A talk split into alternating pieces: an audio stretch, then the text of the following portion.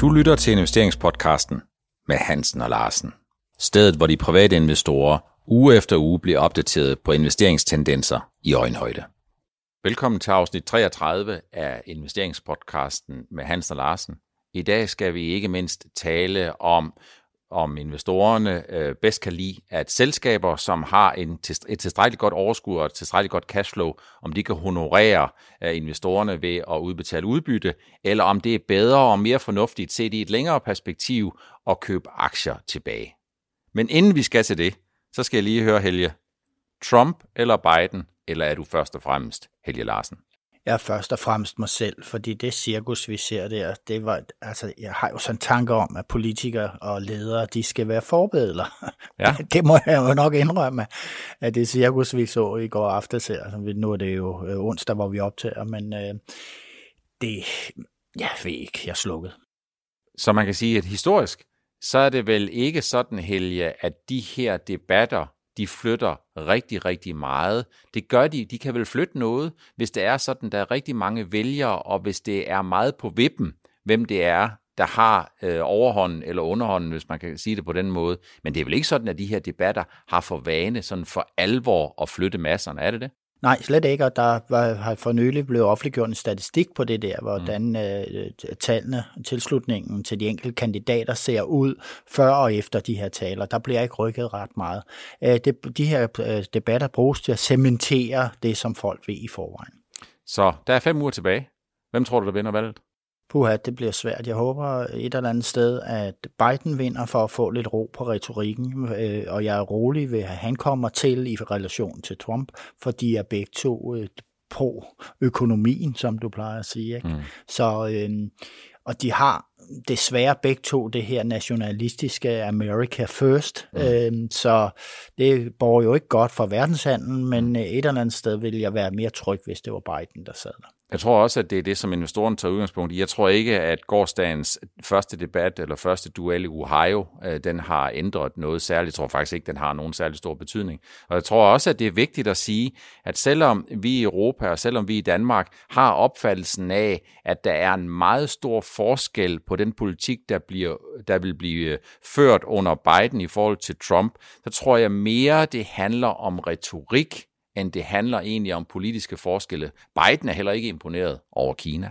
Biden vil helt sikkert have en anden tilgang til den grønne verden og den grønne omstilling, men Biden er ikke bare sådan en, der løber ud og vil sige globalisering for enhver pris, så Biden han tænker også på, det, der er godt for USA, det er sandsynligvis det, der er godt øh, for den amerikanske forbruger og for den amerikanske virksomhed. Så jeg tror ikke, at man skal forvente hverken, at der kommer et pres på medicinalpriserne markant nedad, det snakker vi om i sidste uge. Jeg tror heller ikke, at man skal forvente nogen jordskred, hvis der kommer en ny præsident, men man skal nok forvente en lidt anden farve på den politik, der vil blive ført. Ja, og så tror jeg, at han vil være bedre til at, at have kommunikation på, på et, et godt niveau mm. med, med alle de rådgiver, der, om, rådgiver, der skal omgive ham. Øh, Trump han bliver uvenner med dem hele tiden, og vi har aldrig nogensinde før set så mange med, til, med, med høj, uh, topmedarbejdere, der er blevet afskediget eller selv har holdt op i, i den her præsidentperiode. Det har vi ikke set før. Og man kan sige, at hvis vi kigger i Europa, så plejer det jo at være sådan, at hvis vi kigger i Danmark, så plejer man at duellere på indholdet af måske et partiprogram. Øh, jeg tror faktisk, at demokraterne har et partiprogram. Jeg tror også, de har vedtaget et partiprogram på deres konvent. Men jeg er faktisk ikke helt sikker på, et, om republikanerne har et tilstrækkeligt partiprogram, og eller om det er noget, som øh, Donald Trump han øh, gør en dyd ud af. Så politik i USA, det er i langt højere udstrækning end det, vi er vant til, og det, vi kender på de hjemlige breddegrader. Det handler om retorik, snarere end det handler om den meget store forskel i indholdet. Ja, man skal også råbe højt op, øh, råbe, råbe højt, hvis man vil være præsident i sådan et stort sammensat land med mange stater. Det, det tror jeg, det, man skal prøve at fagne øh, de målgrupper, som virkelig betyder noget. Og jeg tror, Biden vandt kvinderne i går. øh, først og fremmest fordi, at de finder sig ikke, at man går efter familien og personen i det omfang, som Trump gjorde i går. Nej. Vi er godt i gang med afsnit 33 af investeringspodcast med Hans og Larsen. Jeg er ret sikker på, når vi kommer lidt tættere på, mindre end fem, fem uger før valget, så kommer vi lidt mere ind på, om øh, hvad det er for noget, som optager investoren. Men her og nu, jamen så det, der optager os, det er, at vi også i den her uge, jeg også i den her uge har været heldig at få et par gode input fra jer på adressen investeringspodcasten snabelagnordnet.dk, og det er noget af det, som vi skal snakke om i dag under overskriften. Får du udbytte nok af aktietilbagekøb? Udbytte eller aktietilbagekøb, Helge? Hvad er bedst? Ja, altså allerhelst synes jeg, at man ikke fik nogen af delene, men mm. at virksomheden i stedet for brugt pengene på at vækste.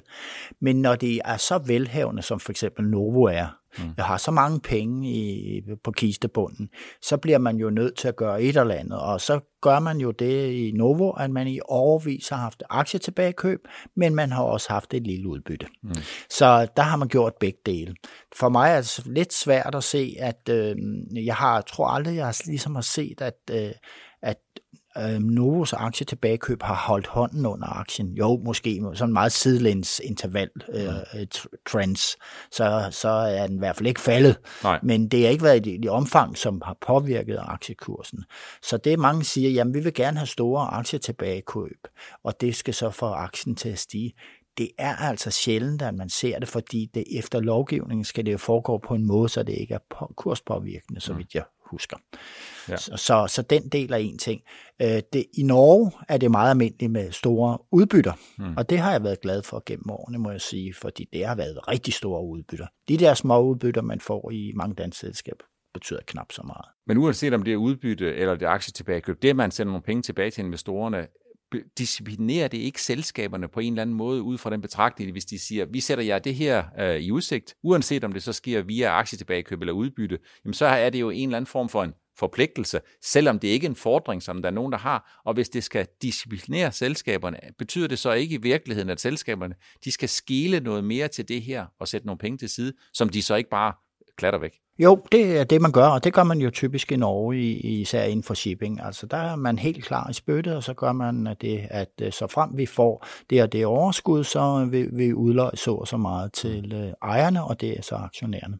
Udbytte, synes jeg, sådan er mere gennemskueligt. Det med aktie tilbagekøb, det synes jeg straks er svært at finde, se fidusen i.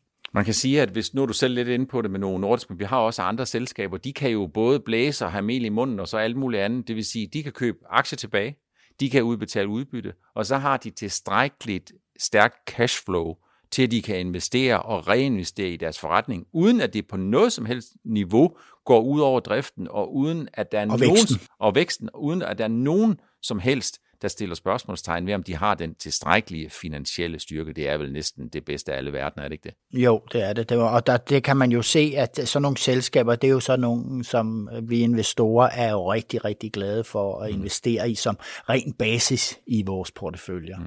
Ikke? Novo er et fantastisk eksempel på det her. Ikke? Mm.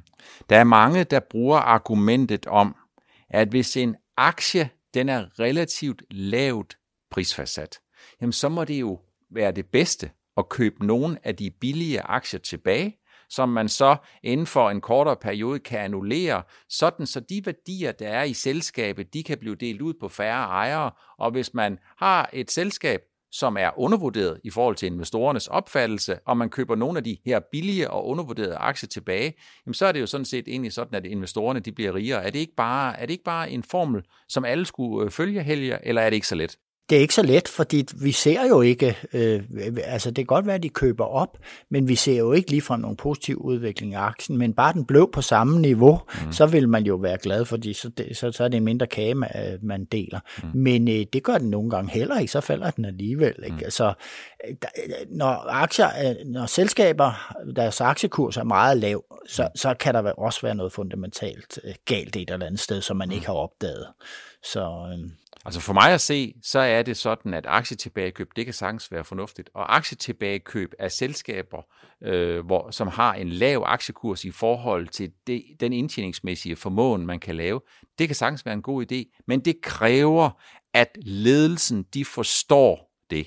Og det, de skal gøre, det er sådan set ikke kun at købe aktier tilbage, men de også forstår at drive på de profitabilitetsindikatorer, som de kan drive på. Så bare det, per definition at købe aktier tilbage for en bank, der handler på 0,4 gange bogført egenkapital, det er ikke nogen trylleformular, for hvis ledelsen ikke er i stand til at drive en forretning, hvor man kan lave en fornuftig egenkapitalforretning, så betyder det sådan set bare, at man køber nogen af de aktier, der kan handles i fri handel, den køber man af børsen, men det betyder ikke nødvendigvis, at aktionærerne de bliver rigere. Så hvis aktietilbagekøb med selskaber, der har undervurderede aktier, ikke bliver fuldt op af en ledelse, der forstår, hvordan man skal drive en virksomhed på profitabel basis, og ikke forstår, at en aktionær er en meget vigtig stakeholder, jamen så er det faktisk bare fatamorgana og tro, at man kan købe nogle af de billige aktier tilbage, og så kommer resten af aktionæren til at blive øh, øh, rigere. Præcis, og det er jo også, som øh, lige sagde før, at jamen, der kan, kan være en fundamentalt galt i det, og det kan også være ledelsen, der er noget galt med, så kan man købe lige så mange aktier tilbage, man vil, men det, det rykker jo ikke ret meget. Man skal have tiltro til, at virksomheden den drives mm. fornuftigt, og øh, at man sø, i virksomheden vil søge og vækste virksomheden. Vi ser ofte, øh, eller sommetider, hvis et selskab kommer med en nedjustering, og de har masser af penge i kassen, så, øh, ligesom, så vil de afbøde den kursmæssige effekt, og så går de ud og køber aktier tilbage. Men det, at de går ud og køber aktier tilbage, det er jo ikke nødvendigvis noget, der formidler investorerne i en sådan omfang, at efter de har annonceret det aktietilbagekøb, jamen så kan aktien jo stadigvæk godt blive ved med at falde. Er det, er det mærkeligt, synes du? Nej, fordi de køber jo op af nogle penge, som de skulle bruge til at vende det her, mm. her negative udvikling, man lige har meldt ud. Så de skal endelig beholde pengene i kassen, og så skal de melde ud, hvad vil vi gøre ved det her, den her problematik, hvor vi har, har været med en negativ melding, vi har mistet en stor kunde eller noget andet, øh, jamen der skal de melde ud, at vi aktivt går ind for at bruge de penge, vi har i kassen til at vende situationen om. Ja, og det er jo den der manglende commitment, det er jo den der manglende interesse for at tage udgangspunkt i, hvad stakeholderne, hvad ejerne, de synes er det rigtige, som driver aktiekursen. Og så kan man også sige, hvis man skal bare kigge på en enkeltstående faktor, og kun har den for øje, så det, der driver øh, prisfastsættelsen og udviklingen i prisfastsættelsen for et selskab, det er jo earnings momentum. Og hvis et selskab har været ude og meddele, det går lidt ringere end det, vi havde regnet med, jamen så vil vi se, at investorerne og analytikerne næste gang, de skal tilpasse deres kursmål og deres indtjeningsforventninger, så går det ned. Og hvis det går ned, så går kursen ned. Og, og så derfor så kan man sige, jamen det kan da godt være på rigtig lang sigt, at det er en formidlende omstændighed, at man går ud og køber aktier tilbage. Men hvis man ikke understøtter de ting, som man driver sin forretning på med gode ting, med gode tiltag. Gode tiltag, som skal vende den udvikling, som er negativ. Så er det sådan set egentlig ligegyldigt, fordi så betyder det sådan set bare ligesom, øh, ligesom hvis jeg går ud i noget kviksand, så synker jeg bare dybere og dybere og dybere ned, og det gør altså ikke, at jeg bliver gladere af det. Nej, det er præcis. For det var faktisk tæt på det, jeg sagde lige før. Ikke? Altså, det er jo, de skal vækste virksomheden, de skal vende situationen om. Og så kan, må de jo gerne køre op samtidig, hvis de er i stand til det, men det, øh, det duer bare ikke. Altså, de, der skal bruges penge til, til, hvis man skal lave en turnaround på noget, en meget alvorlig meldelse. Men vi kan godt have en situation, Helge, hvor det der med udbytte versus tilbagekøb, det kan have lidt at gøre med ejerstrukturen at gøre. Hvis man for eksempel kigger på Top Danmark, så kan man sige, at de store øh, ejere, de, øh, dem der har mere end 5% ejerandel, ja, de udgør nu mere end 70% af Top Danmarks ejerbase. Og i den her scene, jamen, så kan man sige, de her ejere, de har jo sådan set ikke nogen interesser i at komme til øh, via aktietilbagekøb og egen større del relativt af selskabet, fordi jo flere aktier man køber tilbage fra det der niveau, jo mindre bliver der jo at handle med, og så bliver der måske lige pludselig en likviditetspræmie, som kommer til at få en indflydelse på prisdannelsen. Ja, det er typisk i selskaber, hvor man har meget store ejere, at man øh, ser de her store udbytter. For eksempel i Norge med Frederiksen, øh, da han kører med en enorm gearing i sine selskaber deroppe, og så bor han på Malta, eller Kypern, det kan jeg ikke rigtig huske, men der er i hvert fald skattefrihed for udbytter, og så han malker jo alle de der selskaber, når han kan komme til det, og i og med, at han forlanger et højt udbytte, så er det jo til en gavn for alle os andre små investorer, der investerer i de samme selskaber. Det har været grund til, at jeg har været med i hans lakseselskaber og shipping igennem en del år efterhånden. Mm. Fantastisk store udbytter, så øh, det kan man vel glæde sig over. Mm. Øhm, og så sørger han for den finansielle gearing. det, det må man sige. Og, det kan vi andre ikke. Og vi ved jo, at uh, shipping i Norge, det er boom bust. Det er, at uh, når man surfer på den høje bølge, så er der stort set ikke grænser for, hvad folk de forventer. Vi var meget inde på det i løbet af uh, foråret. foråret og vinteren der, hvor der var rigtig gode tankrater for eksempel. Når der er rigtig gode tankrater, så er der rigtig god uh, indtjening. Når der er rigtig god indtjening, så er der rigtig god stemning på aktiemarkedet. Men jeg skal godt nok love for, at den rigtig gode indtjening. Så kom det, der en corona forbi. Så og... kom der corona, det ser mere ud som om, at de her skib, de tager vand ind, end, uh, end det er blevet forvandlet til speedbåde. Ja, det er rigtigt. Vi skal en lille smule tilbage til afsnit 23, og i afsnit 23, der snakkede vi lidt om kursmål, og det her det er også drevet af en henvendelse, som jeg har fået. Er der forskel, når vi ser nogle analytikere, som baserer en anbefaling eller et kursmål øh, på, øh, at det her selskab det er for billigt øh, prisfastsat i forhold til de indtjeningsforventninger, der ligger? Er der forskel i det? Øh, og eller hvis en analytiker sidder og kigger på, vi tror nu, at den her vækst den går amok. Og det vil jeg nok starte ud med at så sige. Der er meget stor forskel.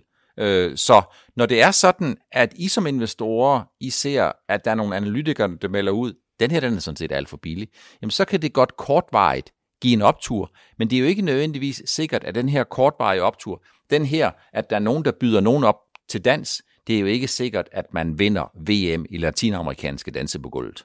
Nej, altså vi, vi, har, vi har jo lidt forskel globalt på analytikere, altså hvordan de er generelt. Altså i, her i Europa og i Danmark er vi jo mm. meget kendt for, at vi går ind og kigger på PE-værdien, og vi regner gange og dividerer, mm. og øh, vi er ikke så vækstorienteret og momentumorienteret, og vi har nok heller ikke så stor, altså der står godt nok noget om cashflow i de fleste analyser, men det der med en virksomhed, som vi ser alle de her tech-aktier i USA, lige pludselig kan lave et kæmpe kæmpe cashflow, men altså ikke noget, noget overskud, men de vækster enormt, så begynder man at prise, for, for hver gang du får et med, nyt medlem på Facebook, så skal det ja. altså op i pris, fordi mm. man ved, hvor meget det bliver værd ja. øh, fremadrettet. Ja. Øh, man kan jo så gå galt, det har man jo gjort på Twitter og sådan noget, i hvert fald en del antal analytikere, men det er jo det, der betyder noget. De har en helt anden indfaldsvinkel til det her, og de forstår det der skaleringsbegreb og får det puttet ind i deres analyser. Ja. Og så gud døde mig, har de også gjort det på en bilfabrik, kan man sige.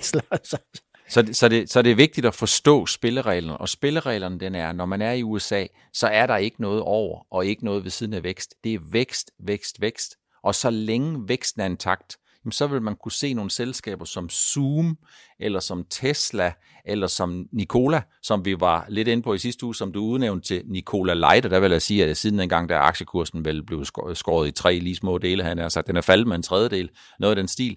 Så så længe den der vækst og vækstdrømmen er intakt, så spiller prisfastsættelsen ingen rolle, fordi investorerne de siger, enten så bliver væksten så kraftig, at øh, vi kan tjene nogle penge på det her selskab, de begynder at tjene penge, så udbetaler noget cashflow tilbage.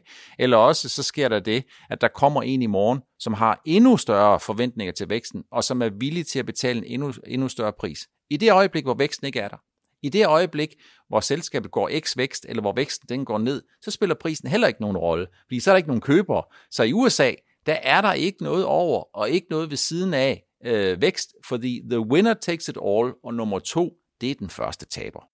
Man kan sige, at nogle af de her analyser, der har været med høje kursmål på Nikola, de er jo gået lidt galt i byen i forhold til de øh, tech-aktier som øh, Facebook og, og Amazon og alt det her. Og det er jo, at man her har man en virksomhed, der, er, der ikke har noget salg. Mm-hmm. Mm. Yeah. Så, så og der mener jeg nok, at man skal være meget, meget forsigtig når, som investor øh, mm. og kigge på den type analyser, som siger øh, nogle meget høje kursmål. Ja. For nogle ting, der måske er aktuelle om tre år, okay, mm. så kan man begynde at sælge en brintlastbil. Ikke? Mm. Hvorimod de eksisterende virksomheder, der kan man jo følge deres skalering fra øh, kvartal til kvartal. Mm. Øh, og der synes jeg nok, at øh, jamen, så må man indse øh, som investor, jamen kursmålene er høje, men det er altså væksten der driver kursmålet hos mm. analytikerne. Ikke som i Danmark, hvor det er nogle, nogle andre parametre, man fokuserer på. Yes, og hvis I vil have et øh, øh, review på, øh, hvad det var, vi snakkede om, da vi gik igennem kursmålene, jamen så var det jo i afsnit 23, så, mm. øh, og der kan I få en, høre en lang række mere ting om vores holdning til det. I rækken af mange gode spørgsmål, som vi har fået, Jamen der er der jo et spørgsmål, som øh, jeg ikke så sjældent får. Hvornår er det et godt tidspunkt at købe en aktie, og ikke mindst, hvornår er det et godt tidspunkt at sælge en aktie på, Helge? Øhm, jeg vil sige, nu det, kom, det kommer helt an på aktien, men øh, jeg har det svært ved at sælge. Jeg finder det gode tidspunkt at købe en aktie, mm. øh, og øh, ofte, jeg rammer, rammer aldrig bunden på de aktier. Jeg, jeg kigger jo nogen, der, jeg kigger på trenden som helhed, den op eller ned. Øh, kommer der en, en, nogle midlertidige tilbagefald, så er de gode at købe for mig. Det er i hvert fald for de aktier, jeg kender rigtig godt. Mm. Så kan jeg, jeg kan jo sagtens se, hvordan bevægelserne er inden for laks og nogle andre sektorer. Så der køber jeg på tilbagefaldende. Så jeg køber aldrig det hele på en gang. Nej. Jeg supplerer op ja. løbende på tilbagefald. Det er også meget vigtigt, at man ikke sidder på en for stor position i en selskab, man ikke rigtig kender. Det mm. er, er rigtig torske dumt at gøre, for at sige det mildt. Ikke?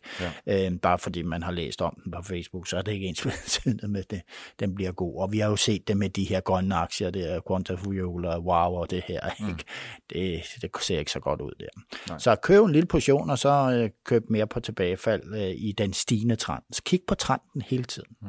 Og man kan sige, det som jo er måske lidt interessant, det er, at der er mange, der tager udgangspunkt i, at når en aktie stiger, så bliver den egentlig dyrere. Men jeg synes jo, man et stykke hen ad vejen, der skal man sige, når aktien den stiger, jamen så kan man jo vel lige så godt tage udgangspunkt i, at det er fordi, den bliver valideret af flere. Det betyder ikke, at den ikke stiger, at, at den ikke er ved at toppe. Men det, men det, man skal holde øje med, synes jeg også, det er, at det her er et udtryk for, at det her selskab er mange og flere og flere er i en turnaround er i en god gænge, er i en bedre udvikling, og ser vi stigningen, fordi analytikerne de hæver deres indtjeningsforventninger og tænker sig, jamen, så skal man jo egentlig bare happy-go-lucky, så skal man egentlig bare blive der, og, og et langt stykke hen ad vejen, jamen, så er jeg enig med dig, der er fænomenalt mange momentumbaserede investorer. Og det er sådan lidt ligesom øh, toget nede ved trinbrættet. Når der kommer den her skrættende lyd af de her højtalere, som burde være skiftet ud for 25 år siden, gå ikke over øh, jernbanesporet, der kommer tog, jamen så kan man sige, at hvis man går ud og stiller sig ud foran et tog, der kører rigtig, rigtig stærkt, jamen så er det altså faktisk sådan, at man risikerer at blive kørt over og kørt ned af toget, og det er jo ikke nogen god oplevelse. Nej, men generelt vil jeg sige, det der, hvis man bruger trend, jeg har skrevet lidt om min bog, den, den tålmodige investor, der har jeg skrevet en, en kvart side om det hvilken teknisk, teknisk analyse, jeg bruger, og det er jo det, jeg kigger på trenden, og så kigger jeg jo på det der på, øh, med stigende bunden og stigende toppe, og, og modstandsniveau og sådan noget. Og det er meget, meget enkelt. Alle kan finde ud af det. Der, der, det er ikke sådan volapyk eller øh, videnskab, som er, som er svært at gå til. Mm. Man kan kigge på trenden og så sige, jamen hvad er det der, jeg gerne vil være. Mm. Men det kan jo ikke undgå, at der kommer dårlige nyheder fra virksomheder, og så skvatter de langt tilbage. Og så er det, man skal vurdere, jamen er det noget permanent varende? Er det permanent det her? Det for mm. virksomheden, at markedsforholdene bliver dårlige?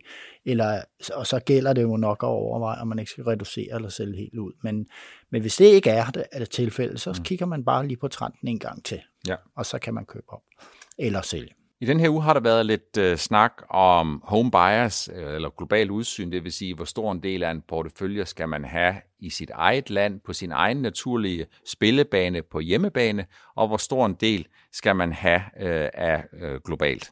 Og hvis vi sådan kigger på nogle øh, sådan globale data, jamen så tror jeg, jo større et land er, jo større er mulighederne for, at investorerne kan finde det, de leder efter inden for forskellige sektorer i landet selv.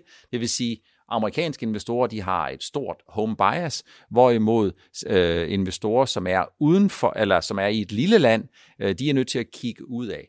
Øh, og noget af det, som jeg har set i den her uge, det har været, at man sådan sidder og kigger på, at det er ikke sjældent, at investorerne de har en 70, 80 eller 90 procent home bias til deres eget land. Det er ikke så mærkeligt.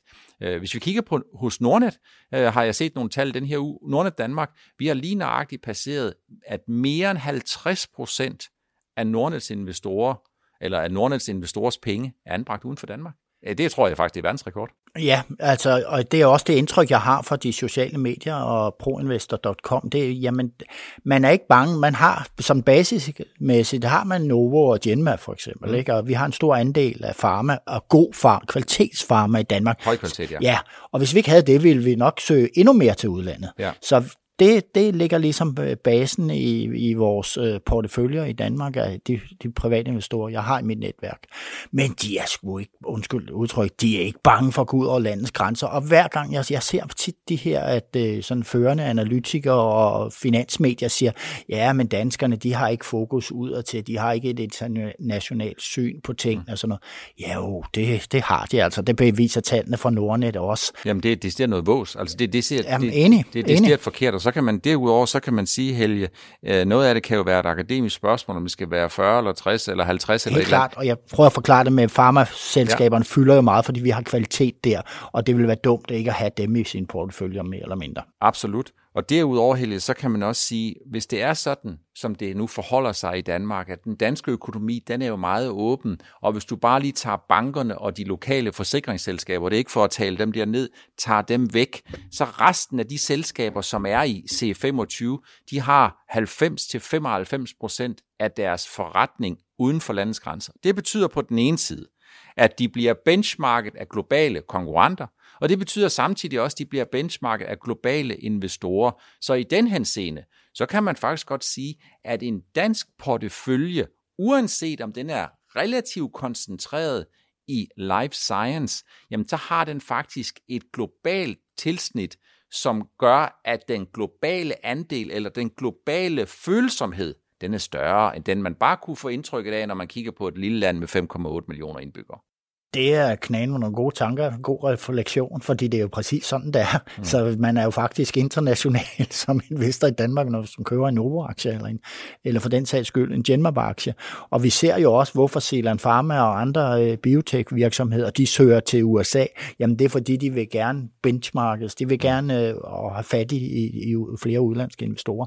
Så jeg vil sige, den del forvirrer nok bedlet for, for alle de her, der udtaler sådan forholdsvis negativt om, hvordan de diversiteten er i de private porteføljer. Jeg vil faktisk slutte afsnit 33 i investeringspodcast med Hansen og Larsen af med at sige, at der er nok en hel del af dem, der udtaler sig om det her, de udtaler sig på brutoniveau og ikke nødvendigvis i detaljniveau, fordi de kender nok ikke sådan for alvor indekssammensætning, og de kender måske heller ikke investorernes positionering.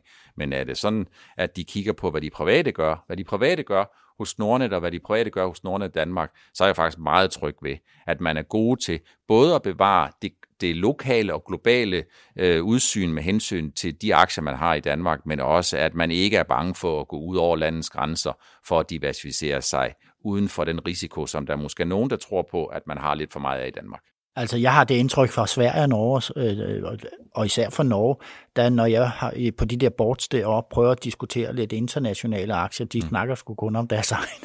altså, der kan lige komme en Apple ind forbi, ikke? Men, mm. men jeg ved ikke, hvordan tallene er der for Nordnet i Norge, men jeg synes i hvert fald, danskerne er meget, meget flinke til at sprede sig ud over hele verden. Danskerne er faktisk flinke, og jeg har faktisk tallene. I Sverige der er det sådan, at øh, cirka øh, 18 procent af de investeringer, af de investeringspenge, man har, de ligger uden for Sverige, og 82 procent ligger i Sverige. For så vidt angår Finland og Norge, i Nordnet-regi, der ligger vi cirka på en fjerdedel i runde tal, og så bare lige igen øh, genopfriske i Danmark. I Nordnet Danmark, der har de private investorer, Nordnets kunder, de er anbragt lige overkanten af 50 procent af deres investeringspenge. Jeg synes, der er god grund til at kigge med flaget. De gør det fremragende. Ja, det må man sige. Det var alt, hvad vi har valgt at tage med i 33. afsnit af investeringspodcast med Hansen Larsen. Husk, at vi er meget glade for stadigvæk at få jeres mange gode input, og adressen er fortsat investeringspodcasten snablag.nordnet.dk. Vi ses i næste uge.